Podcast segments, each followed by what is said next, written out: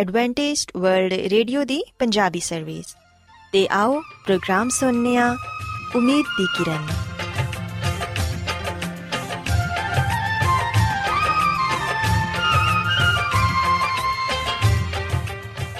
ਸਾਥਿਓ, ਮੈਂ ਤੁਹਾਡੀ ਮੇਜ਼ਬਾਨ ਫਰਾ ਸਲੀਮ, ਪ੍ਰੋਗਰਾਮ ਉਮੀਦ ਦੀ ਕਿਰਨ ਦੇ ਨਾਲ ਤੁਹਾਡੀ ਖidmat 'ਚ ਹਾਜ਼ਰ ਹਾਂ। ਮੇਰੇ ਵੱਲੋਂ ਪ੍ਰੋਗਰਾਮ ਸੁਣਨ ਵਾਲੇ ਸਾਰੇ ਸਾਥੀਆਂ ਨੂੰ ਮੇਰਾ ਪਿਆਰ ਭਰਾ ਸਲਾਮ, ਕਬੂਲ ਹੋਏ।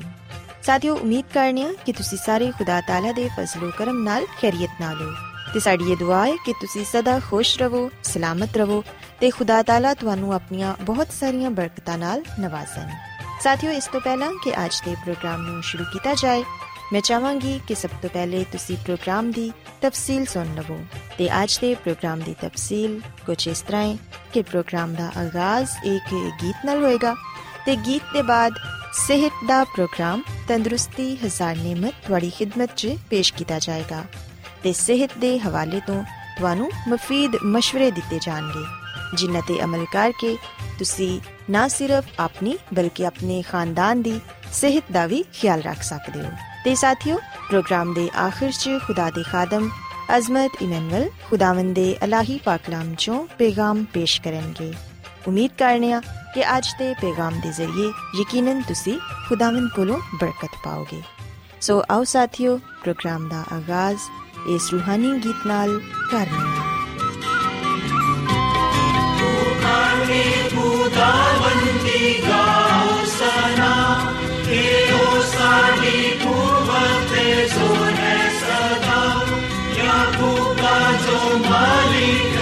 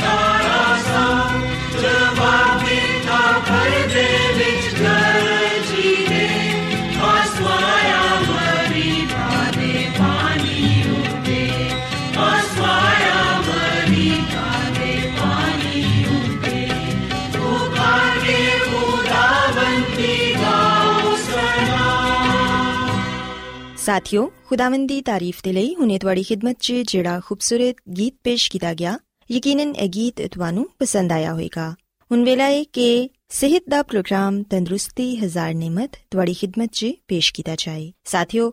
ਅੱਜ ਦੇ ਪ੍ਰੋਗਰਾਮ 'ਚ ਮੈਂ ਜਿਸ ਮੌਜੂ ਤੇ ਗੱਲ ਕਰਾਂਗੀ ਉਹ ਹੈ ਬੁਖਾਰ ਯਾਨੀ ਕਿ ਆਮ ਬੁਖਾਰ ਜਿਹੜਾ ਅਕਸਰ ਹਰ ਉਮਰ ਦੇ ਸ਼ਖਸ ਨੂੰ ਹੋ ਜਾਂਦਾ ਹੈ ਸਾਥਿਓ ਅੱਜ ਦੇ ਪ੍ਰੋਗਰਾਮ 'ਚ ਮੈਂ ਤੁਹਾਨੂੰ ਇਹ ਦੱਸਾਂਗੀ ਕਿ ਬੁਖਾਰ ਕੀ ਹੈ ਤੇ ਇੰਦੀਆਂ ਕਿਹੜੀਆਂ-ਕਿਹੜੀਆਂ ਅਲਾਮਤਾਂ ਨੇ ਤੇ ਅਸੀਂ ਕਿਸ ਤਰ੍ਹਾਂ ਇਸ ਬਿਮਾਰੀ ਤੋਂ ਨਜਾਤ ਹਾਸਿਲ ਕਰ ਸਕਦੇ ਹਾਂ? ਸਾਥੀਓ, ਦਰਅਸਲ ਬੁਖਾਰ ਐਸੀ ਜਿਸਮਾਨੀ ਕੈਫੀਅਤ ਨੂੰ ਕਿਹਾ ਜਾਂਦਾ ਹੈ ਜਿੰਦੇ 'ਚ ਸਾਡੇ ਬਦਨ ਦਾ ਦਰਜਾ ਹਰਾਰਤ, ਆਮ ਦਰਜਾ ਹਰਾਰਤ ਤੋਂ ਯਾਨੀ ਨਾਰਮਲ ਤੋਂ ਵੱਧ ਜਾਂਦਾ ਹੈ ਤੇ ਇਹ ਜਿਸਮ ਦੀ ਨਾਰਮਲ ਕਾਰਗਰਦਗੀ 'ਚ ਵਿਗਾੜ ਪੈਦਾ ਕਰ ਦਿੰਦਾ ਹੈ ਸਾਥੀਓ, ਬੁਖਾਰ 'ਚ ਹਰ ਸ਼ਖਸ ਹੀ ਮੁਬਤਲਾ ਹੋ ਜਾਂਦਾ ਹੈ ਚਾਹੇ ਉਹ ਛੋਟਾ ਹੋਏ, ਵੱਡਾ ਹੋਏ, ਬੁੱਢਾ ਹੋਏ ਜਾਂ ਨੌਜਵਾਨ ਹੋਏ। ਹਰ ਕੋਈ ਹੀ ਇਸ ਬਿਮਾਰੀ 'ਚ ਮੁਬਤਲਾ ਹੋ ਸਕਦਾ ਹੈ ਜਦੋਂ ਇਨਸਾਨ ਠੀਕ ਠਾਕ ਹੁੰਦਾ ਹੈ ਜਾਂ ਸਿਹਤਯਾਬ ਹੁੰਦਾ ਹੈ ਤੇ ਉਹਦੇ ਜਿਸਮ ਦਾ ਟੈਂਪਰੇਚਰ ਨਾਰਮਲ ਰਹਿੰਦਾ ਹੈ ਸਾਥੀਓ, ਯਾਦ ਰੱਖੋ ਕਿ ਬੁਖਾਰ ਦਰਅਸਲ ਬਜ਼ਾਤੇ ਖੁਦ ਕੋਈ ਬਿਮਾਰੀ ਨਹੀਂ, ਬਲਕਿ ਜਿਸਮ 'ਚ ਕਿਸੇ ਹੋਰ ਬਿਮਾਰੀ ਦੀ ਮੌਜੂਦਗੀ ਦੀ ਨਿਸ਼ਾਨੀ ਜਾਂ ਅਲਾਮਤ ਹੈ ਅਕਸਰ ਔਕਾਤ ਇਸ ਤਰ੍ਹਾਂ ਹੁੰਦਾ ਹੈ ਕਿ ਕੋਈ ਖਤਰਨਾਕ ਤਬਦੀਲੀ ਜਦੋਂ ਸਾਡੇ ਜਿਸਮ 'ਚ ਹੋਣਾ ਸ਼ੁਰੂ ਹੋ ਜਾਏ ਤੇ ਉਦੋਂ ਸਾਡੇ ਬਦਨ 'ਚ ਬਿਮਾਰੀ ਦੇ ਜਰਾਸੀਮ ਦਾਖਲ ਹੋ ਕੇ ਵਧਣਾ ਸ਼ੁਰੂ ਕਰ ਦਿੰਦੇ ਨੇ ਤੇ ਜਿਸਮ ਫੌਰਨ ਉਹਦਾ ਰੱਦੇ ਅਮਲ ਕਰਦਾ ਹੈ ਜਦੋਂ ਕਿਸੇ ਨੂੰ ਬੁਖਾਰ ਹੁੰਦਾ ਹੈ ਤੇ ਦਰਅਸਲ ਉਹਦਾ ਜਿਸਮ ਉਹਨੂੰ ਇਹ ਦੱਸਣ ਦੀ ਕੋਸ਼ਿਸ਼ ਕਰ ਰਿਹਾ ਹੁੰਦਾ ਹੈ ਕਿ ਮੋਹਤਰਮ, ਸਭ ਕੁਝ ਠੀਕ ਨਹੀਂ, ਜਿਸਮ 'ਚ ਕੋਈ ਛੋਟੀ ਜਾਂ ਵੱਡੀ ਖਰਾਬੀ ਪੈਦਾ ਹੋ ਗਈ ਹੈ ਸਾਥੀਓ, ਜਦੋਂ ਤੇ ਇਨਸਾਨ ਠੀਕ ਹੋਏ ਤੇ ਉਹਦੇ ਬਦਨ ਦਾ ਦਰਜਾ ਹਰਾਰਤ ਨਾਰਮਲ ਰਹਿੰਦਾ ਹੈ ਲੇਕਿਨ ਜਦੋਂ ਉਹਨੂੰ ਬੁਖਾਰ ਹੋ ਜਾਏ ਤੇ ਉਹਦੇ ਜਿਸਮ ਦਾ ਦਰਜਾ ਹਰਾਰਤ ਵੱਧ ਜਾਂਦਾ ਹੈ ਤੇ ਕਈ ਦਫਾ ਵੀ ਕਿਹਾ ਜਾਂਦਾ ਹੈ ਕਿ ਖਾਣਾ ਖਾਣ ਦੇ ਬਾਅਦ ਵੀ ਦਰਜਾ ਹਰਾਰਤ ਵੱਧ ਜਾਂਦਾ ਹੈ। ਯਾਦ ਰੱਖੋ ਕਿ ਖੁਰਾਕ ਸਾਡੇ ਜਿਸਮ ਦਾ ਇੰਧਨ ਹੈ ਸਾਡੇ ਜਿਸਮ 'ਚ ਜਿੰਨੀ ਜ਼ਿਆਦਾ ਚਰਬੀ ਹੋਏਗੀ, ਜਿਸਮ 'ਚੋਂ ਉਨੀ ਹੀ ਘੱਟ ਹਰਾਰਤ ਖਾਰਜ ਹੋਏਗੀ। ਇਹੋ ਹੀ ਵਜ੍ਹਾ ਹੈ ਕਿ ਮੋٹے ਲੋਕਾਂ ਨੂੰ ਜ਼ਿਆਦਾ ਗਰਮੀ ਮਹਿਸੂਸ ਹੁੰਦੀ ਹੈ ਜਦੋਂ ਜਿਸਮ 'ਚ ਪੈਦਾ ਹੋਣ ਵਾਲੀ ਹਰਾਰਤ ਜਿਸਮ 'ਚੋਂ ਖਾਰਜ ਹੋਣ ਵਾਲੀ ਹਰਾਰਤ ਤੋਂ ਵੱਧ ਜਾਂਦੀ ਹੈ ਤੇ ਫਿਰ ਇਨਸਾਨ ਨੂੰ ਬੁਖਾਰ ਹੋ ਜਾਂਦਾ ਹੈ ਸਾਥੀਓ, ਅਸੀਂ ਵੇਖਿਆ ਕਿ ਬਹੁਤ ਸਾਰੇ ਹੋਰ ਵੀ ਅਜਜ਼ਾ ਨੇ, ਜਿਹੜੇ ਕਿ ਜਿਸਮ ਦੇ ਦਰਜਾ ਹਰਾਰਤ 'ਚ ਤਬਦੀਲੀ ਪੈਦਾ ਕਰਦੇ ਨੇ। ਤੇ ਇਨਸਾਨ ਬੁਖਾਰ 'ਚ ਮੁਬਤਲਾ ਹੋ ਜਾਂਦਾ ਹੈ ਅਸੀਂ ਵੇਖਿਆ ਕਿ ਇਹ ਰੱਦੋ ਬਦਲ ਖਾਈ ਜਾਣ ਵਾਲੀ ਗਿਜ਼ਾ, ਜਿਸਮਾਨੀ ਮਿਹਨਤ ਤੇ ਮੁਸ਼ਕਲ ਤੇ ird-gird ਦੇ ਮੌਸਮ ਦੀ ਮੁਨਾਸਬਤ ਨਾਲ ਵੀ ਹੁੰਦਾ ਰਹਿੰਦਾ ਹੈ ਤੇ ਜਿਵੇਂ ਕਿ ਤੁਸੀਂ ਜਾਣਦੇ ਹੀ ਹੋਵੋਗੇ ਕਿ ਜਿਸਮ ਦਾ ਟੈਂਪਰੇਚਰ ਥਰਮਾਮੀਟਰ ਦੇ ਜ਼ਰੀਏ ਲਿੱਤਾ ਜਾਂਦਾ ਹੈ ਜਿਹਨੂੰ ਲੋਕ ਡਾਕਟਰੀ ਥਰਮਾਮੀਟਰ ਕਹਿੰਦੇ ਨੇ। ਤੇ ਅਗਰ ਕਦੀ ਤੁਹਾਨੂੰ ਬੁਖਾਰ ਹੋਵੇ ਤੇ ਤੁਸੀਂ ਆਪਣੇ ਡਾਕਟਰ ਦੇ ਕੋਲ ਜਾਓ ਤੇ ਸਭ ਤੋਂ ਪਹਿਲੇ ਡਾਕਟਰ ਤੁਹਾਡਾ ਬੁਖਾਰ ਚੈੱਕ ਕਰੇਗਾ। ਤੇ ਬੁਖਾਰ ਚੈੱਕ ਕਰਨ ਦੇ ਲਈ ਉਹ ਥਰਮਾਮੀਟਰ ਦਾ ਇਸਤੇਮਾਲ ਕਰੇਗਾ। ਲੇਕਿਨ ਸਾਥੀਓ, ਇੱਕ ਗੱਲ ਯਾਦ ਰੱਖੋ ਕਿ ਅਗਰ ਜਿਸਮ ਦਾ ਸਹੀ ਦਰਜਾ ਹਰਾਰਤ ਮਾਲੂਮ ਕਰਨਾ ਹੋਏ ਤੇ ਇਸ ਸਖਤ ਜਿਸਮਾਨੀ ਮੁਸ਼ਕਲ ਦੇ ਫੌਰਨ ਬਾਅਦ ਜਾਂ ਕੋਈ ਗਰਮ ਚੀਜ਼ ਪੀਣ ਦੇ ਬਾਅਦ ਨਹੀਂ ਨਾਪਣਾ ਚਾਹੀਦਾ, ਕਿਉਂਕਿ ਇਹਦੇ ਨਤੀਜੇ 'ਚ ਟੈਂਪਰੇਚਰ ਵੈਸੇ ਹੀ ਵੱਧ ਜਾਂਦਾ ਹੈ ਲਿਹਾਜ਼ਾ ਐਸੀ ਹਾਲਤ 'ਚ ਲਿੱਤਾ ਗਿਆ ਟੈਂਪਰੇਚਰ ਜਿਸਮ ਦੀ ਅਸਲੀ ਹਾਲਤ ਨੂੰ ਜ਼ਾਹਿਰ ਨਹੀਂ ਕਰ ਸਕੇਗਾ। ਸਾਥੀਓ, ਆਮ ਤੌਰ ਤੇ ਬੁਖਾਰ ਜ਼ਰਾ ਜਿਹੀ ਕਪਕਪਾਹਟ ਜਿਸਮ ਦੇ ਮੁxtਲਿਫ ਹਿੱਸਿਆਂ 'ਚ ਦਰਦ ਤੇ ਖਾਸ ਤੌਰ ਤੇ ਸਿਰ 'ਚ ਦਰਦ ਪਿਆਸ ਲੱਗਣ ਤੇ ਸੁਸਤੀ ਤਾਰੀ ਹੋਣ ਨਾਲ ਚੜਦਾ ਏ ਤੇ ਕਈ ਦਫਾ ਤੇ ਕਹਿ ਵੀ ਆਂਦੀ ਏ ਨਬਜ਼ ਦੀ ਰਫ਼ਤਾਰ ਵੱਧ ਜਾਂਦੀ ਏ ਤੇ ਸਾਹ ਲੈਣ 'ਚ ਤੇਜ਼ੀ ਆ ਜਾਂਦੀ ਏ ਕੁਝ ਦੇਰ ਦੇ ਬਾਅਦ ਇਹਨਾਂ ਅਲਾਮਤਾਂ 'ਚ ਕਮੀ ਆ ਜਾਂਦੀ ਏ ਤੇ ਅਗਰ ਜਿਸਮ ਦਾ ਟੈਂਪਰੇਚਰ ਬਹੁਤ ਉੱਚਾ ਹੋਏ ਤੇ ਬੇਚੈਨੀ ਤਾਰੀ ਹੋ ਜਾਂਦੀ ਏ ਅਗਰ ਬੁਖਾਰ 105 ਜਾਂ 106 ਦਰਜਾ ਫਾਰਨਹਾਈਟ ਹੋ ਜਾਏ ਤੇ ਕੁਝ ਦੇਰ ਬਰਕਰਾਰ ਰਵੇ ਤੇ ਮੌਤ ਵੀ ਵਾਕਿਆ ਹੋਣ ਦਾ ਖਤਰਾ ਹੁੰਦਾ ਹੈ ਸੋ ਇਸ ਲਈ ਸਾਥੀਓ, ਜਦੋਂ ਵੀ ਬੁਖਾਰ ਹੋਏ, ਫੌਰਨ ਡਾਕਟਰ ਕੋਲ ਜ਼ਰੂਰ ਜਾਓ ਤਾਂ ਕਿ ਉਹ ਤੁਹਾਡਾ ਚੈੱਕਅਪ ਕਰਕੇ ਤੁਹਾਨੂੰ ਅੱਛੀ ਦਵਾਈ ਦੇ ਸਕੇ। ਸਾਥੀਓ, ਅਕਸਰ ਔਕਾਤ ਬੁਖਾਰ ਫਾਸਦ ਮਾਦਿਆਂ ਦੀ ਵਜ੍ਹਾ ਨਾਲ ਹੁੰਦਾ ਹੈ ਜਿਹੜਾ ਕਿ ਗਲਤ ਗਿਜ਼ਾ ਦੀ ਵਜ੍ਹਾ ਨਾਲ ਹੋ ਜਾਂਦਾ ਹੈ ਤੇ ਗਲਤ ਤਰਜ਼ੇ ਜ਼ਿੰਦਗੀ ਗੁਜ਼ਾਰਨ ਦੇ ਨਾਲ ਸਾਡੇ ਜਿਸਮ 'ਚ ਜਮ੍ਹਾਂ ਹੋ ਜਾਂਦੇ ਨੇ। ਇਸ ਤਰ੍ਹਾਂ ਜਿਸਮ ਇਹਨਾਂ ਜ਼ਰੀਲੇ ਫਾਸਦ ਮਾਦਿਆਂ ਤੋਂ ਨਜਾਤ ਪਾਣ ਦੇ ਲਈ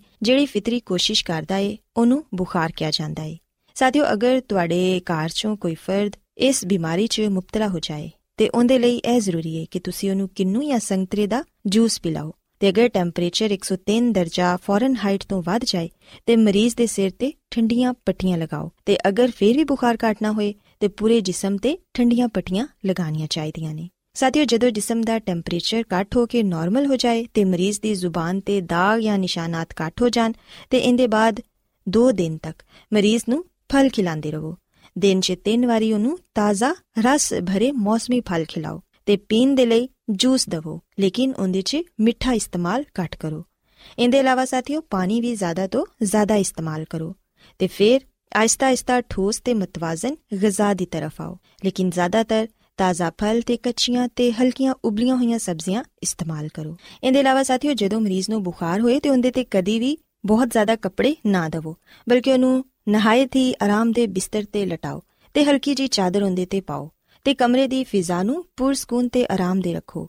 ਅੱਜਕੱਲ ਅਕਸਰ ਡਾਕਟਰ ਇਹ ਸੋਚਦੇ ਨੇ ਕਿ ਮਰੀਜ਼ ਨੂੰ ਕੰਬਲਾਂ 'ਚ ਲਪੇਟ ਦੇਣਾ ਅਕਲਮੰਦੀ ਨਹੀਂ, ਕਿਉਂਕਿ ਮਰੀਜ਼ ਦੇ ਜਿਸਮ 'ਚ ਪਾਈ ਜਾਣ ਵਾਲੀ ਹਰਾਰਤ ਨੂੰ ਬਾਹਰ ਕੱਢਣ ਦੀ ਕੋਸ਼ਿਸ਼ ਕਰਨੀ ਚਾਹੀਦੀ ਹੈ ਨਾ ਕਿ ਗਰਮੀ ਜਮਾ ਰੱਖਣ ਦੀ। ਸਾਥੀਓ, ਯਾਦ ਰੱਖਣ ਵਾਲੀ ਸਭ ਤੋਂ ਜ਼ਰੂਰੀ ਗੱਲ ਹੈ ਵੇ ਕਿ ਬੁਖਾਰ 'ਚ ਬਿਹਤਰੀਨ ਇਲਾਜ ਦੇ ਲਈ ਆਪਣੇ ਡਾਕਟਰ ਸਾਹਿਬ ਨਾਲ ਰਜੂ ਕਰੋ, ਤਾਂ ਕਿ ਉਹ ਤੁਹਾਡਾ ਮੁਨਾਸਿਬ ਇਲਾਜ ਕਰ ਸਕੇ। ਤੇ ਤੁਹਾਨੂੰ ਇਹ ਦੱਸ ਸਕੇ ਕਿ ਤੁਹਾਡੇ ਜਿਸਮ 'ਚ ਕਿਹੜੀ ਖਰਾਬੀ ਹੈ ਸੋ ਸਾਥੀਓ, ਮੈਂ ਉਮੀਦ ਕਰਨੀ ਆ ਕਿ ਤੁਹਾਨੂੰ ਅੱਜ ਸਿਹਤ ਦੀਆਂ ਗੱਲਾਂ ਪਸੰਦ ਆਈਆਂ ਹੋਣਗੀਆਂ। ਮੇਰੀ ਇਹ ਦੁਆ ਹੈ ਕਿ ਖੁਦਾਵੰਦ ਖੁਦਾ ਤੁਹਾਡੇ ਨਾਲ ਹੋਣ ਤੇ ਤੁਹਾਨੂੰ ਸਾਰਿਆਂ ਨੂੰ ਆਪਣੀਆਂ ਬਹੁਤ ਸਾਰੀਆਂ ਬਰਕਤਾਂ ਨਾਲ ਨਵਾਜ਼ੇ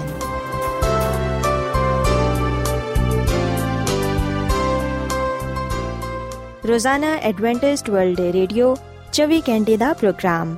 ਜਨੂਬੀ ਏਸ਼ੀਆ ਦੇ ਲਈ ਪੰਜਾਬੀ, ਉਰਦੂ, ਅੰਗਰੇਜ਼ੀ, ਸਿੰਧੀ ਤੇ ਦੂਜੀਆਂ ਬਹੁਤ ਸਾਰੀਆਂ ਜ਼ੁਬਾਨਾਂ ਵਿੱਚ ਨਸ਼ਰ ਕਰਦਾ ਹੈ ਸਿਹਤ ਮਤਵਾਜ਼ਨ ਖੁਰਾਕ تعلیم ਖਾਨਦਾਨੀ ਜ਼ਿੰਦਗੀ ਤੇ ਬਾਈਬਲ ਮੁਕੱਦਸ ਨੂੰ ਸਮਝਣ ਦੇ ਲਈ ਐਡਵੈਂਟਿਸਟ ਵਰਲਡ ਰੇਡੀਓ ਜ਼ਰੂਰ ਸੁਨੋ सामाइन बाइबल मुकदस की तालीमात को मज़ीद सीखने के लिए या अगर आपका कोई सवाल हो तो आप हमसे व्हाट्सएप के ज़रिए इस नंबर पर रबता कर सकते हैं। हमारा व्हाट्सएप नंबर है सिफर सिफर नौ दो तीन एक सिफर एक सात छ सात नौ छ दो। नंबर एक बार फिर नोट कर लें। Zero zero nine two three one zero one seven six seven nine six two. Adventist World Radio ਵੱਲੋਂ ਪ੍ਰੋਗਰਾਮ ਉਮੀਦ ਦੀ ਕਿਰਨ ਨਿਸ਼ਰ ਕੀਤਾ ਜਾ ਰਿਹਾ ਹੈ ਹੁਣ ਵੇਲਾ ਹੈ ਕਿ ਅਸੀਂ ਖੁਦਾ ਦੇ ਪਾਕ ਕਲਾਮ ਚੋਂ ਪੈਗਾਮ ਸੁਣੀਏ। ਤੇ ਅੱਜ ਤੁਹਾਡੇ ਲਈ ਪੈਗਾਮ ਖੁਦਾ ਦੇ ਖਾਦਮ ਅਜ਼ਮਤ ਇਮਨੁਅਲ ਪੇਸ਼ ਕਰਨਗੇ। ਤੇ ਆਓ ਆਪਣੇ ਦਿਲਾਂ ਨੂੰ ਤਿਆਰ ਕਰੀਏ ਤੇ ਖੁਦਾ ਦੇ ਕਲਾਮ ਨੂੰ ਸੁਣੀਏ। ਯਿਸੂ ਮਸੀਹ ਦੇ ਨਾਮ ਵਿੱਚ ਸਾਰੇ ਸਾਥੀਆਂ ਨੂੰ ਸਲਾਮ। ਸਾਥੀਓ, ਅੱਜ ਅਸੀਂ ਖੁਦਾਵੰਦ ਦੇ ਕਲਾਮ ਚੋਂ ਇਸ ਗੱਲ ਨੂੰ ਸਿੱਖਾਂਗੇ ਕਿ ਕਿਹੜੇ ਲੋਕ ਆਸਮਾਨ ਦੀ ਬਾਦਸ਼ਾਹੀ ਵਿੱਚ ਜਾਣਗੇ। ਸਾਥੀਓ ਇਹ ਇੱਕ ਐਸਾ ਸਵਾਲ ਹੈ ਜਿਹੜਾ ਕਿ ਹਰ ਇਨਸਾਨ ਦੀ ਜ਼ਿੰਦਗੀ ਵਿੱਚ ਪਾਇਆ ਜਾਂਦਾ ਹੈ, ਜਿਹੜਾ ਖੁਦਾ ਦੀ ਪਾਕ ਮੁਕੱਦਸ ਕਿਤਾਬਾਂ ਤੇ ਈਮਾਨ ਰੱਖਦਾ ਹੈ। ਯਕੀਨਨ ਉਹ ਇਸ ਗੱਲ ਨੂੰ ਜਾਣਨਾ ਚਾਹੁੰਦਾ ਹੈ ਕਿ ਕਿਹੜੇ ਲੋਕ ਆਸਮਾਨ ਦੀ ਬਾਦਸ਼ਾਹੀ ਵਿੱਚ ਦਾਖਲ ਹੋਣਗੇ। ਸਾਥੀਓ, ਮੈਨੂੰ ਉਮੀਦ ਹੈ ਕਿ ਅਸੀਂ ਸਾਰੇ ਇਸ ਗੱਲ ਨੂੰ ਜਾਣਨਾ ਚਾਹਨੇ ਆ ਕਿ ਕਿਹੜੇ ਲੋਕ ਆਸਮਾਨ ਦੀ ਬਾਦਸ਼ਾਹੀ ਵਿੱਚ ਦਾਖਲ ਹੋਣਗੇ। ਤੇ ਅਸੀਂ ਵੀ ਕਿਵੇਂ ਆਸਮਾਨ ਦੀ ਬਾਦਸ਼ਾਹੀ ਵਿੱਚ ਜਾ ਸਕਨੇ ਆ। ਸਾਥੀਓ ਆ ਗੱਲ ਯਾਦ ਰੱਖੋ ਕਿ ਇਸ ਗੱਲ ਵਿੱਚ ਕੋਈ ਸ਼ੱਕ ਨਹੀਂ ਹੈ ਕਿ ਆਸਮਾਨ ਦੀ ਬਾਦਸ਼ਾਹਤ ਵਿੱਚ ਦੁਨੀਆ ਦਾ ਹਰ ਸ਼ਖਸ ਨਾ ਜਾ ਸਕੇਗਾ। ਖੁਦਾਮ ਦੇ ਕਲਾਮ ਤੋਂ ਆ ਜ਼ਾਹਿਰ ਹੁੰਦਾ ਹੈ, ਜਦੋਂ ਅਸੀਂ ਖੁਦਾ ਦੇ ਕਲਾਮ ਨੂੰ ਪੜ੍ਹਨੇ ਆ, ਉਸ ਵੇਲੇ ਅਸੀਂ ਇਸ ਗੱਲ ਨੂੰ ਜਾਣਨ ਵਾਲੇ ਬਣਨੇ ਆ ਕਿ ਆਸਮਾਨ ਦੀ ਬਾਦਸ਼ਾਹੀ ਵਿੱਚ ਹਰ ਸ਼ਖਸ ਨਹੀਂ ਹੋਏਗਾ, ਕਿਉਂਕਿ ਯਿਸੂ ਮਸੀਹ ਨੇ ਖੁਦ ਆ ਫਰਮਾਇਆ ਹੈ। ਮਤੀ ਦੀ ਅੰਜੀਲ ਦੇ 5 ਬਾਬ ਦੀ 20 ਐਤ ਵਿੱਚ ਲਿਖਿਆ ਹੈ, ਯਿਸੂ ਮਸੀਹ ਨੇ ਫਰਮਾਇਆ, ਮੈਂ ਤੁਹਾਨੂੰ ਕਹਿਣਾ ਵਾਂ ਕਿ ਅਗਰ ਤੁਹਾਡੀ ਰਾਸਤਬਾਜ਼ੀ ਫਕੀਆਂ ਤੇ ਫਰੀਸੀਆਂ ਦੀ ਰਾਸਤਬਾਜ਼ੀ ਤੋਂ ਜ਼ਿਆਦਾ ਨਾ ਹੋਏਗੀ, ਤੁਸੀਂ ਆਸਮਾਨ ਦੀ ਬਾਦਸ਼ਾਹੀ ਵਿੱਚ ਹਰਗਿਜ਼ ਦਾਖਲ ਨਾ ਹੋਵੋਗੇ। ਸੋ ਅਸੀਂ ਵੀ ਕਿ ਯਿਸੂ ਮਸੀਹ ਦਾ ਆ ਫਰਮਾਨ ਹੈ। ਯਿਸੂ ਮਸੀਹ ਆ ਗੱਲ ਕਹਿੰਦੇ ਨੇ ਕਿ ਅਗਰ ਤੁਹਾਡੀ ਰਾਸਤਬਾਜ਼ੀ ਫਕੀਆਂ ਤੇ ਫਰੀਸੀਆਂ ਦੀ ਰਾਸਤਬਾਜ਼ੀ ਤੋਂ ਜ਼ਿਆਦਾ ਨਾ ਹੋਏਗੀ ਤੇ ਤੁਸੀਂ ਆਸਮਾਨ ਦੀ ਬਾਦਸ਼ਾਹੀ ਵਿੱਚ ਹਰਗਿਜ਼ ਦਾਖਲ ਨਾ ਹੋਵੋਗੇ। ਸਾਥੀਓ, ਫਕੀ ਤੇ ਫਰੀਸੀ ਬੜੀ ਪਾਬੰਦੀ ਨਾਲ ਤੇ ਬੜੀ ਸਖਤੀ ਦੇ ਨਾਲ ਸ਼ਰੀਅਤ ਦੀਆਂ ਗੱਲਾਂ ਤੇ ਅਮਲ ਕਰਦੇ ਸਨ। ਉਹਨਾਂ ਨਾਲੋਂ ਵੱਧ ਕੇ ਕੋਈ ਹੋਰ ਮਜ਼ਬੀ ਨਹੀਂ ਸੀ। ਇਸੇ ਲਈ ਫਕੀ ਤੇ ਫਰੀਸੀ ਇਸ ਗੱਲ ਦਾ ਦਾਵਾ ਕਰਦੇ ਸਨ ਕਿ ਅਸੀਂ ਜ਼ਰੂਰ ਆਸਮਾਨ ਦੀ ਬਾਦਸ਼ਾਹੀ ਵਿੱਚ ਜਾਵਾਂਗੇ, ਕਿਉਂਕਿ ਸਾਡੇ ਕੰਮ, ਸਾਡੀ ਜ਼ਿੰਦਗੀ ਬੜੀ ਹੀ ਮਜ਼ਬੀ ਏ ਤੇ ਰਾਸਤਬਾਜ਼ੀ ਤੇ ਮੁਸ਼ਤਮਿਲ ਏ। ਤੇ ਯਿਸੂ ਮਸੀਹ ਨੇ ਉਹਨਾਂ ਨੂੰ ਵੇਖਦੇ ਹੋਇਆਂ ਸਾਰਿਆਂ ਲੋਕਾਂ ਨਾਲ ਆ ਕਲਾਮ ਕੀਤਾ। ਅੱਜ ਉਹ ਸਾਡੇ ਨਾਲ ਵੀ ਆ ਕਲਾਮ ਕਰਨ ਦੇ ਨੇ ਕਿ ਅਗਰ ਤੁਹਾਡੀ ਰਾਸਤਬਾਜ਼ੀ ਫਕੀਆਂ ਤੇ ਫਰੀਸੀਆਂ ਦੀ ਰਾਸਤਬਾਜ਼ੀ ਤੋਂ ਜ਼ਿਆਦਾ ਨਾ ਹੋਏਗੀ, ਤੇ ਤੁਸੀਂ ਆਸਮਾਨ ਦੀ ਬਾਦਸ਼ਾਹੀ ਵਿੱਚ ਹਰਗਿਜ਼ ਦਾਖਲ ਨਾ ਹੋਵੋਗੇ। ਔਰ ਫਿਰ ਸਾਥੀਓ, ਅਸੀਂ ਵਿਖਣਾ ਕਿ ਯਿਸੂ ਮਸੀਹ ਨੇ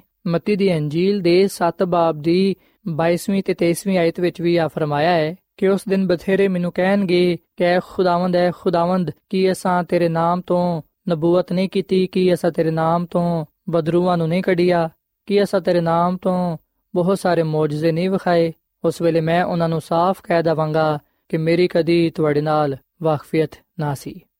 ਮੈਂ ਤੁਹਾਨੂੰ ਨਹੀਂ ਜਾਣਦਾ। ਐ ਬਦਕਾਰੋ, ਮੇਰੇ ਕੋਲੋਂ ਤੁਸੀਂ ਚਲੇ ਜਾਵੋ। ਸੋ ਸਾਥੀਓ, ਅਸੀਂ ਬਾਈਬਲ ਮੁਕੱਦਸ ਦੇ ਇਸ ਹਵਾਲੇ ਵਿੱਚ ਇੱਕ ਵਾਰ ਫੇਰ ਇਸ ਗੱਲ ਨੂੰ ਪੜਨ ਵਾਲ ਬੰਨੇ ਆ ਕਿ ਆਸਮਾਨ ਦੀ ਬਾਦਸ਼ਾਹਤ ਵਿੱਚ ਦੁਨੀਆ ਦਾ ਹਰ ਸ਼ਖਸ ਨਾ ਜਾ ਸਕੇਗਾ, ਕਿਉਂਕਿ ਯਿਸੂ ਮਸੀਹ ਨੇ ਖੁਦ ਆ ਫਰਮਾਇਆ ਹੈ। ਯਿਸੂ ਮਸੀਹ ਨੇ ਆ ਵੀ ਫਰਮਾਇਆ ਹੈ, ਮਤੀ ਦੀ ਅੰਜੀਲ ਦੇ 7 ਬਾਬ ਦੀ 21 ਆਇਤ ਵਿੱਚ, ਕਿ ਜਿਹੜੇ ਮੈਨੂੰ ਇਹ ਖੁਦਾਵੰਦ ਹੈ ਖੁਦਾਵੰਦ ਕਹਿੰਦੇ ਨੇ, ਉਹਨਾਂ ਚੋਂ ਹਰ ਇੱਕ ਆਸਮਾਨ ਦੀ ਬਾਦਸ਼ਾਹੀ ਵਿੱਚ ਦਾਖਲ ਨਾ ਹੋਏਗਾ, ਮਗਰ ਉਹੀ ਜਿਹੜੇ ਮੇਰੇ ਆਸਮਾਨੀ ਬਾਪ ਦੀ ਮਰਜ਼ੀ ਤੇ ਚੱਲਦੇ ਨੇ।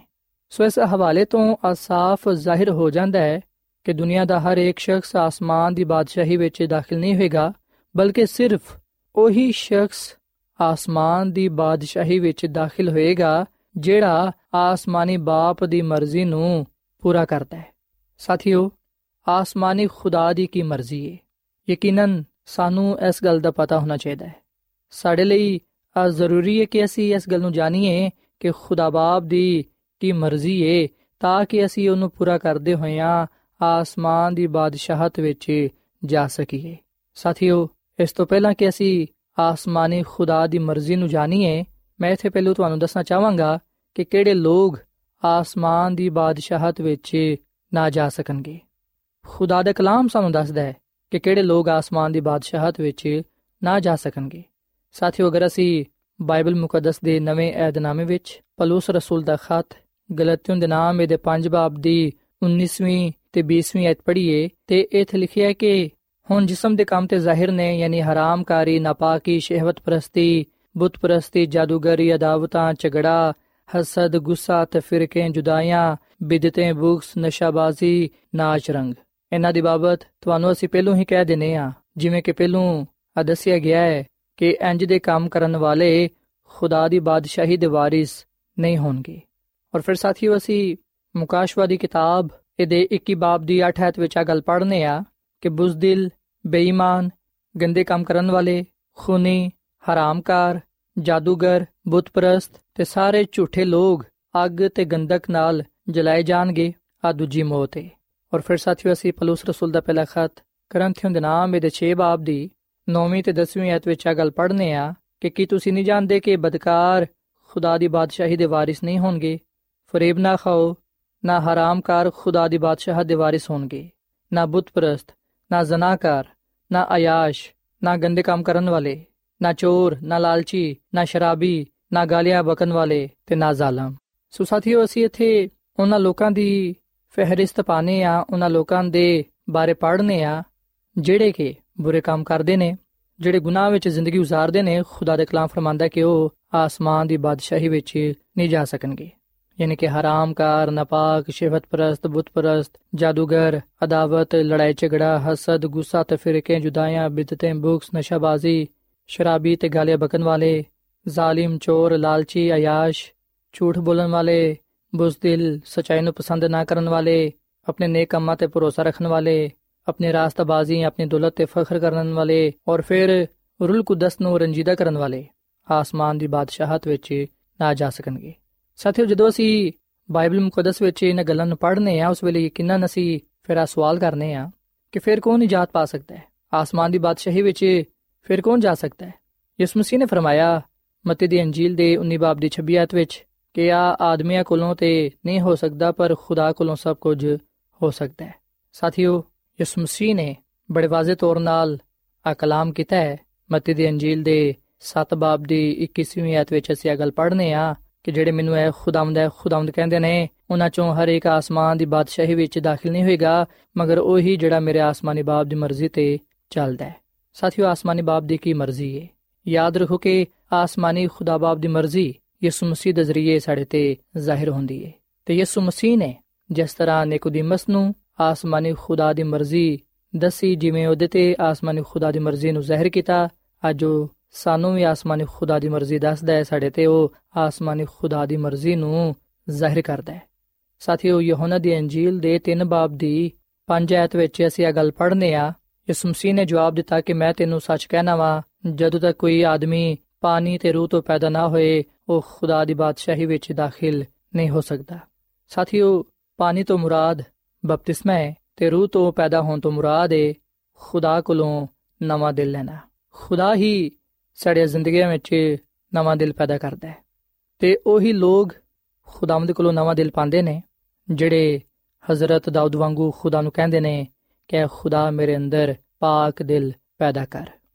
ਸਾਥੀਓ, ਜਿਹੜੇ ਲੋਕ ਪਾਣੀ ਯਾਨੀ ਕਿ ਬਪਤਿਸਮਾ ਤੇ ਰੂਹ ਤੋਂ ਪੈਦਾ ਹੁੰਦੇ ਨੇ ਯਾਨੀ ਕਿ ਖੁਦਾਵੰਦ ਕੋਲੋਂ ਨਵਾਂ ਦਿਲ ਪਾਉਂਦੇ ਨੇ, ਉਹ ਲੋਕ ਯਕੀਨਨ ਨਜਾਤ ਪਾਉਂਦੇ ਨੇ ਤੇ ਖੁਦਾ ਦੇ ਹਜ਼ੂਰ ਮੁਬਾਰਕ ਤੇ ਮੁਕੱਦਸ ਠਹਿਰਦੇ ਨੇ। ਤੇ ਯਾਦ ਰੱਖੋ ਕਿ ਨਜਾਤ ਸਿਰਫ ਸਾਨੂੰ ਯਿਸੂ ਮਸੀਹ ਤੇ ਈਮਾਨ ਰੱਖਣ ਨਾਲ ਹੀ ਮਿਲ ਸਕਦੀ ਹੈ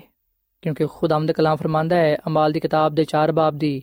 12ਵੀਂ ਆਇਤ ਵਿੱਚ ਅਸੀਂ ਇਹ ਗੱਲ ਪੜ੍ਹਨੇ ਆ ਕਿ ਕਿਸੇ ਦੂਜੇ ਦੇ ਵਸੀਲੇ ਤੋਂ ਨਜਾਤ ਨਹੀਂ ਕਿਉਂਕਿ ਆਸਮਾਨ ਦੇ ਥੱਲੇ ਲੋਕਾਂ ਨੂੰ ਕੋਈ ਦੂਜਾ ਨਾਮ ਬਖਸ਼ਾ ਨਹੀਂ ਗਿਆ ਜਿਹਦੇ ਵਸੀਲੇ ਤੋਂ ਅਸੀਂ ਨਜਾਤ ਪਾ ਸਕੀਏ ਸੋ ਜਦੋਂ ਅਸੀਂ ਯਿਸੂ ਮਸੀਹ ਨੂੰ ਕਬੂਲ ਕਰਨੇ ਆ ਉਹਨੂੰ ਆਪਣਾ ਸ਼ਖਸੀ ਨਜਾਤ ਦੇ ਹਿੰਦਾ تسلیم ਕਰਨੇ ਆ ਉਸ ਵੇਲੇ ਅਸੀਂ ਨਜਾਤ ਪਾਣੇ ਆ ਅਸੀਂ ਉਸ ਵੇਲੇ ਮੁਬਾਰਕ ਤੇ ਮੁਕੱਦਸ ਠਹਿਰਨੇ ਆ। ਤੇ ਸਾਥੀਓ, ਯਾਦ ਰੱਖੋ ਕਿ ਮੁਕਾਸ਼ਵਾ ਦੀ ਕਿਤਾਬ ਇਹਦੇ 20 ਬਾਬ ਦੀ 6 ਦੇ ਮੁਤਾਬਿਕ ਅਸੀਂ ਇਸ ਗੱਲ ਨੂੰ ਜਾਣਨ ਵਾਲੇ ਬੰਨੇ ਆ ਕਿ ਮੁਬਾਰਕ ਤੇ ਮੁਕੱਦਸ ਲੋਕ ਹੀ ਆਸਮਾਨ ਦੀ ਬਾਦਸ਼ਾਹਤ ਵਿੱਚ ਦਾਖਲ ਹੋਣਗੇ। ਸੋ ਅਗਰ ਅਸੀਂ ਆਸਮਾਨ ਦੀ ਬਾਦਸ਼ਾਹਤ ਵਿੱਚ ਜਾਣਾ ਚਾਹਨੇ ਆ, ਤੇ ਫਿਰ ਅਸੀਂ ਯਿਸੂ ਮਸੀਹ ਨੂੰ ਆਪਣਾ ਸ਼ਖਸੀ ਨਜਾਤ ਦੇਹਿੰਦਾ ਕਬੂਲ ਕਰੀਏ, ਉਹਦੇ ਤੇ ਈਮਾਨ ਲਿਆਈਏ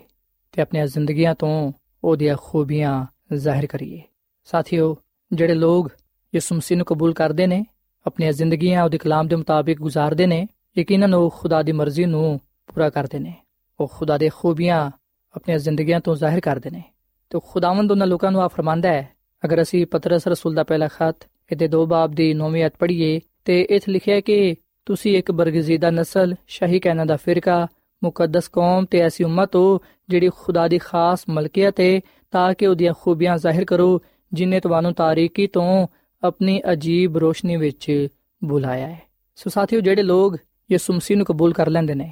ਆਪਣੀਆਂ ਜ਼ਿੰਦਗੀਆਂ ਤੋਂ ਖੁਦਾ ਦੇ ਖੂਬੀਆਂ ਜ਼ਾਹਿਰ ਕਰਦੇ ਨੇ ਉਹ ਖੁਦਾ ਦੇ ਕਲਾਮ ਦੇ ਮੁਤਾਬਿਕ ਮੁਬਾਰਕ ਤੇ ਮੁਕੱਦਸ ਨੇ ਤੇ ਉਹੀ ਲੋਕ ਆਸਮਾਨ ਦੀ ਬਾਦਸ਼ਾਹਤ ਵਿੱਚ ਜਾਣਗੇ ਅਵ ਅਸੀਂ ਵੀ ਯਿਸੂ ਮਸੀਹ ਨੂੰ ਕਬੂਲ ਕਰੀਏ ਉਹਨੂੰ ਆਪਣਾ ਨਜਾਤ ਦੇਹਿੰਦਾ تسلیم ਕਰੀਏ ਆਪਣੀਆਂ ਜ਼ਿੰਦਗੀਆਂ ਤੋਂ ਉਹਦਾ ਜਲਾਲ ਜ਼ਾਹਿਰ ਕਰੀਏ ਤਾਂ ਕਿ ਅਸੀਂ ਉਹਦੇ ਹਜ਼ੂਰ ਮੁਬਾਰਕ ਤੇ ਮੁਕੱਦਸ ਠਹਿਰੀਏ ਯਿਸੂ ਮਸੀਹ ਆਪਣੇ ਦੂਜੀ ਆਮਦ ਤੇ ਮੁਬਾਰਕ ਤੇ ਮੁਕੱਦਸ ਲੋਕਾਂ ਨੂੰ ਕਹੇਗਾ। ਮਤੇ ਦੀ ਅੰਜੀਲ ਦੇ 5 ਬਾਬ ਦੀ 34 ਆਇਤ ਵਿੱਚ ਲਿਖਿਆ ਹੈ ਕਿ ਆਓ ਮੇਰੇ ਬਾਪ ਦੇ ਮੁਬਾਰਕ ਲੋਕੋ, ਉਸ ਬਾਦਸ਼ਾਹਤ ਨੂੰ ਮਿਰਾਸ ਵਿੱਚ ਲਵੋ ਜਿਹੜੀ ਬਣਾਏ ਆਲਮ ਤੋਂ ਤੁਹਾਡੇ ਲਈ ਤਿਆਰ ਕੀਤੀ ਗਈ ਹੈ ਤੇ ਸਾਥੀਓ, ਆਖਰ ਵਿੱਚ ਮੈਂ ਖੁਦਾ ਦੀ ਖਾਦਮਾ ਮਿਸਿਸ ਐਲਨ ਜਵਾਈਟ ਦਾ ਇੱਕ ਇਕਤਬਾਸ ਤੁਹਾਨੂੰ ਪੜ੍ਹ ਕੇ ਸੁਣਾਉਣਾ ਚਾਹਾਂਗਾ। ਖੁਦਾ ਦੀ ਖਾਦਮਾ ਮਿਸਿਸ ਐਲਨ ਜਵਾਈਟ ਆਪਣੀ ਕਿਤਾਬ ਜ਼ਮਾਨੋ ਕੀ ਉਮੰਗ ਦੇ ਸਫਾ ਨੰਬਰ 198 ਵਿੱਚ ਆ ਗੱਲ ਲਿਖਦੀ ਏ। ਇਸੇ ਤਰ੍ਹਾਂ ਜਿਹੜੇ ਨਜਾਤ ਪਾ ਗਏ ਨੇ ਔਰ ਰੂਲ ਕੁਦਸ ਦੇ ਅਮਲ ਨੂੰ ਵੇਖ ਸਕਦੇ ਨੇ ਤੇ ਮਹਿਸੂਸ ਕਰ ਸਕਦੇ ਨੇ। ਜਦੋਂ ਖੁਦਾ ਦਾ ਰੂਹ ਸਾਡੇ ਦਿਲਾਂ ਵਿੱਚ ਆ ਜਾਂਦਾ ਹੈ, ਉਸ ਵੇਲੇ ਸਾਡੀ ਜ਼ਿੰਦਗੀ ਖੁਦ ਬਖੁਦ ਤਬਦੀਲ ਹੋ ਜਾਂਦੀ ਏ। ਬਦੀ ਦੇ ਖਿਆਲਾਤ ਦੂਰ ਹੋ ਜਾਂਦੇ ਨੇ। ਗੁੱਸਾ, ਹਸਦ, ਲੜਾਈ ਦੀ ਜਗ੍ਹਾ ਮੁਹੱਬਤ, ਖੁਸ਼ੀ, ਸ਼ਾਦਮਾਨੀ ਤੇ ਹਲੀਮੀ ਆ ਜਾਂਦੀ ਏ। ਜਿਹੜਾ ਕੋਈ ਖੁਦਾ ਦੇ ਤਾਬੇ ਹੋ ਜਾਂਦਾ ਹੈ, ਉਹ ਖੁਦਾ ਦੀਆਂ ਬਰਕਤਾਂ ਨੂੰ ਪਾਉਂਦਾ ਹੈ ਔਰ ਫਿਰ ਉਹ ਉਸ ਕੁਦਰਤ ਨੂੰ ਵੇਖਦਾ ਹੈ, ਜਿਹੜੇ ਦੂਸਰੇ ਨਹੀਂ ਵੇਖ ਸਕਦੇ। ਤੇ ਉਹ ਕੁਦਰਤ ਇਨਸਾਨ ਨੂੰ ਨਵੇਂ ਸਿਰੇ ਤੋਂ ਤਖਲੀਕ ਕਰ ਦਿੰਦੀ ਏ ਤੇ ਆਹੀ ਨਵੀਂ ਪਦਾਇਸ਼ ਏ। ਔਰ ਫਿਰ ਖੁਦਾ ਦੀ ਖਾਦਮਾ ਮਿਸਿਸ ਐਲਨ ਜੀ ਵਾਈਟ ਆਪਣੀ ਕਿਤਾਬ ਜ਼ਮਾਨੋ ਕੀ ਉਮੰਗ ਦੇ ਸਫਾ ਨੰਬਰ 197 ਵਿੱਚ ਆ ਵੀ ਗੱਲ ਲਿਖਦੀ ਹੈ ਕਿ ਉਹ ਜਿਹੜੇ ਆਪਣੇ ਕੰਮਾਂ ਦੀ ਬਦੌਲਤ ਖੁਦਾ ਦੀ ਬਾਦਸ਼ਾਹੀ ਵਿੱਚ ਦਾਖਲ ਹੋਣ ਦੇ ਲਈ ਕੋਸ਼ਿਸ਼ ਕਰਦੇ ਨੇ, ਉਹ ਕਿਸੇ ਸੂਰਤ ਵਿੱਚ ਵੀ ਖੁਦਾ ਦੀ ਬਾਦਸ਼ਾਹੀ ਵਿੱਚ ਦਾਖਲ ਨਹੀਂ ਹੋ ਸਕਦੇ। ਆ ਉਹਨਾਂ ਦੇ ਲਈ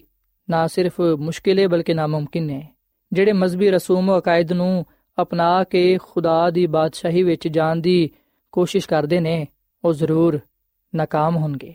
ਮਸੀਹੀ ਜ਼ਿੰਦਗੀ ਮਾਜ਼ੀ ਦੀ ਜ਼ਿੰਦਗੀ ਵਿੱਚ ਥੋੜੀ ਜਿਹੀ ਤਬਦੀਲੀ ਦਾ ਨਾਮ ਨਹੀਂ ਹੈ, ਬਲਕਿ ਆ ਸਾਡੀ ਫਿਤਰਤ ਦੀ ਤਬਦੀਲੀ ਦਾ ਮੁਤਾਲਬਾ ਕਰਦੀ ਹੈ ਮਸੀਹੀ ਜ਼ਿੰਦਗੀ ਗੁਨਾਹ ਦੀ ਤਰਫੋਂ ਮੁੜਨਾ ਹੈ, ਇਹ ਦੁਬਾਰਾ ਦੀ ਮੁਕੰਮਲ ਤਬਦੀਲੀ ਹੈ ਤੇ ਆ ਤਬਦੀਲੀ ਰੂਲ ਕੁਦਸ ਦੇ ਮੁਯਸਰ ਕੰਮ ਦੀ ਬਦੌਲਤ ਹੀ ਹਾਸਿਲ ਹੋ ਸਕਦੀ ਹੈ ਸੋ ਸਾਥੀਓ,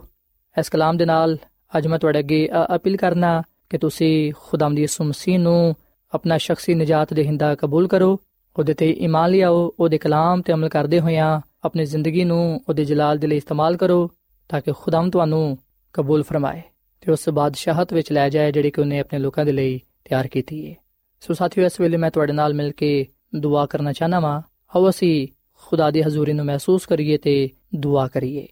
ਐ ਜ਼ਮੀਨ ਤੇ ਆਸਮਾਨ ਦੇ ਖਾਲਕ ਤੇ ਮਾਲਿਕ ਜ਼ਿੰਦਾ ਖੁਦਾਵੰਦ ਅਸੀਂ ਤੇਰੇ ਨਾਮ ਨੂੰ ਮੁਬਾਰਕ ਕਹਨੇ ਆ ਕਿਉਂਕਿ ਤੂੰ ਹੀ ਤਾਰੀਫ ਤੇ ਤਮਜੀਦ ਦੇ ਲਾਇਕ ਹੈ ਐ ਖੁਦਾ ਇਸ ਵੇਲੇ ਅਸੀਂ ਆਪਣੇ ਆਪ ਨੂੰ ਤੇਰੇ ਹੱਥਾਂ ਵਿੱਚ ਦੇਨੇ ਆ ਇਸ ਗੱਲ ਦਾ ਇਤਰਾਫ ਕਰਨੇ ਆ ਕਿ ਅਸੀਂ ਗੁਨਾਹਗਾਰ ਆ ਐ ਖੁਦਾਮ ਤੂੰ ਸਾਨੂੰ ਪਾਕ ਸਾਫ਼ ਕਰ ਸਾਡੇ ਗੁਨਾਹਾਂ ਨੂੰ ਤੂੰ ਬਖਸ਼ ਦੇ ਤੇ ਸਾਡੇ ਅੰਦਰ ਨਵਾਂ ਦਿਲ ਪੈਦਾ ਕਰ ਅਸੀਂ ਯਿਸੂ ਮਸੀਹ ਤੇ ਇਮਾਨ ਲਿਆਨੇ ਆ ਤੇ ਯਿਸੂ ਮਸੀਹ ਨੂੰ ਆਪਣਾ ਸ਼ਖਸੀ ਨਜਾਤ ਦੇਹਿੰਦਾ تسلیم ਕਰਨੇ ਆ ਤੇ ਤੇਰੇ ਨਾਲ ਇਸ ਗੱਲ ਦਾ ਵਾਅਦਾ ਵੀ ਕਰਨੇ ਆ ਕਿ ਅਸੀਂ ਜਾਨ ਦਿਨ ਤੱਕ ਤੇਰੇ ਨਾਲ ਵਫਾਦਾਰ ਰਵਾਂਗੇ ਆਪਣੀਆਂ ਜ਼ਿੰਦਗੀਆਂ ਤੋਂ ਤੇਰੀਆਂ ਖੂਬੀਆਂ ਜ਼ਾਹਿਰ ਕਰਾਂਗੇ ਤਾਂ ਕਿ ਤੇਰਾ ਜਲਾਲ ਜ਼ਾਹਿਰ ਹੋਏ ਹੈ ਖੁਦਾਵੰਦ ਮੈਂ ਦੁਆ ਕਰਨਾ ਵਾ ਇਹਨਾਂ ਪਰਮਾਂ ਵਾਸਤੇ ਨਾ ਪੈਣਾ ਵਾਸਤੇ ਜਿਨ੍ਹਾਂ ਨੇ ਤੇਰੇ ਕਲਾਮ ਨੂੰ ਸੁਨਿਆ ਹੈ ਇਹਨਾਂ ਨੂੰ ਤੂੰ ਬੜੀ ਬਰਕਤ ਦੇ ਅਗਰ ਇਹਨਾਂ ਚੋਂ ਕੋਈ ਬਿਮਾਰ ਹੈ ਤਾਂ ਉਹਨੂੰ ਕਾਮਿਲ ਸ਼ਿਫਾ عطا ਫਰਮਾ ਹੈ ਖੁਦਾਵੰਦ ਸਾਨੂੰ ਸਾਰਿਆਂ ਨੂੰ ਤੌਫੀਕ ਦੇ ਕਿ ਅਸੀਂ ਸਾਰੇ ਹਮੇਸ਼ਾ ਤੇਰੇ ਨਾਲ ਵਫਾਦਾਰ ਰਹੀਏ ਤੇ ਯਿਸੂ ਮਸੀਹ ਤੇ ਈਮਾਨ ਤੇ ਭਰੋਸਾ ਰੱਖਦੇ ਹੋਇਆਂ ਆਪਣੀਆਂ ਜ਼ਿੰਦਗੀਆਂ ਨੂੰ ਗੁਜ਼ਾਰੀਏ ਤਾਂ ਕਿ ਅਸੀਂ ਆਸਮਾਨ ਦੀ ਬਾਦਸ਼ਾਹਤ ਵਿੱਚ ਜਾ ਸਕੀਏ। ਐ ਖੁਦਾਵੰਦ, ਤੂੰ ਸਾਨੂੰ ਅੱਜ ਦੇ ਕਲਾਮ ਦੇ ਵਸਿਲੇ ਨਾਲ ਬੜੀ ਬਰਕਤ ਦੇ, ਕਿਉਂਕਿ ਆ ਸਭ ਕੁਝ ਮੰਗ ਲੈਨੇ ਆ ਯਿਸੂ ਮਸੀਹ ਦੇ ਨਾਮ ਵਿੱਚ। ਆਮੀਨ। ਸਾਥਿਓ, ਐਡਵੈਂਟਿਸਟ ਵਰਲਡ ਰੇਡੀਓ ਵੱਲੋਂ ਪ੍ਰੋਗਰਾਮ ਉਮੀਦ ਦੀ ਕਿਰਨ ਨਸ਼ਰ ਕੀਤਾ ਜਾ ਰਿਹਾ ਸੀ। ਉਮੀਦ ਕਰਨੀਆ ਕਿ ਅੱਜ ਦਾ ਪ੍ਰੋਗਰਾਮ ਯਕੀਨਨ ਤੁਹਾਨੂੰ ਪਸੰਦ ਆਇਆ ਹੋਵੇਗਾ। ਸਾਥਿਓ ਬਾਈਬਲ ਮੁਕੱਦਸ ਦੀ ਸਚਾਈਆਂ ਨੂੰ ਮਜ਼ੀਦ ਸਿੱਖਣ ਦੇ ਲਈ ਤੁਸੀਂ ਸਾਡੇ ਨਾਲ WhatsApp ਦੇ ਜ਼ਰੀਏ ਵੀ رابطہ ਕਰ ਸਕਦੇ ਹੋ ਸਾਡਾ WhatsApp ਨੰਬਰ ਹੈ 0092 310 1767 ਨੰਬਰ ਇੱਕ ਵਾਰੀ ਫੇਰ ਲਿਖ ਲਵੋ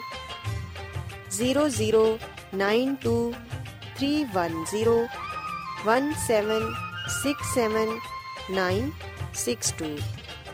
ਸਾਥਿਓ, ਕੱਲ ਇਸੇ ਵੇਲੇ ਤੇ ਇਸੇ ਫ੍ਰੀਕਵੈਂਸੀ ਤੇ ਦੁਬਾਰਾ ਤੁਹਾਡੇ ਨਾਲ ਮੁਲਾਕਾਤ ਹੋਏਗੀ। ਹੁਣ ਆਪਣੀ ਮੇਜ਼ਬਾਨ ਫਰਾਸਲੀਮ ਨੂੰ ਇਜਾਜ਼ਤ ਦਿਓ। ਰੱਬ ਰਾਖਾ।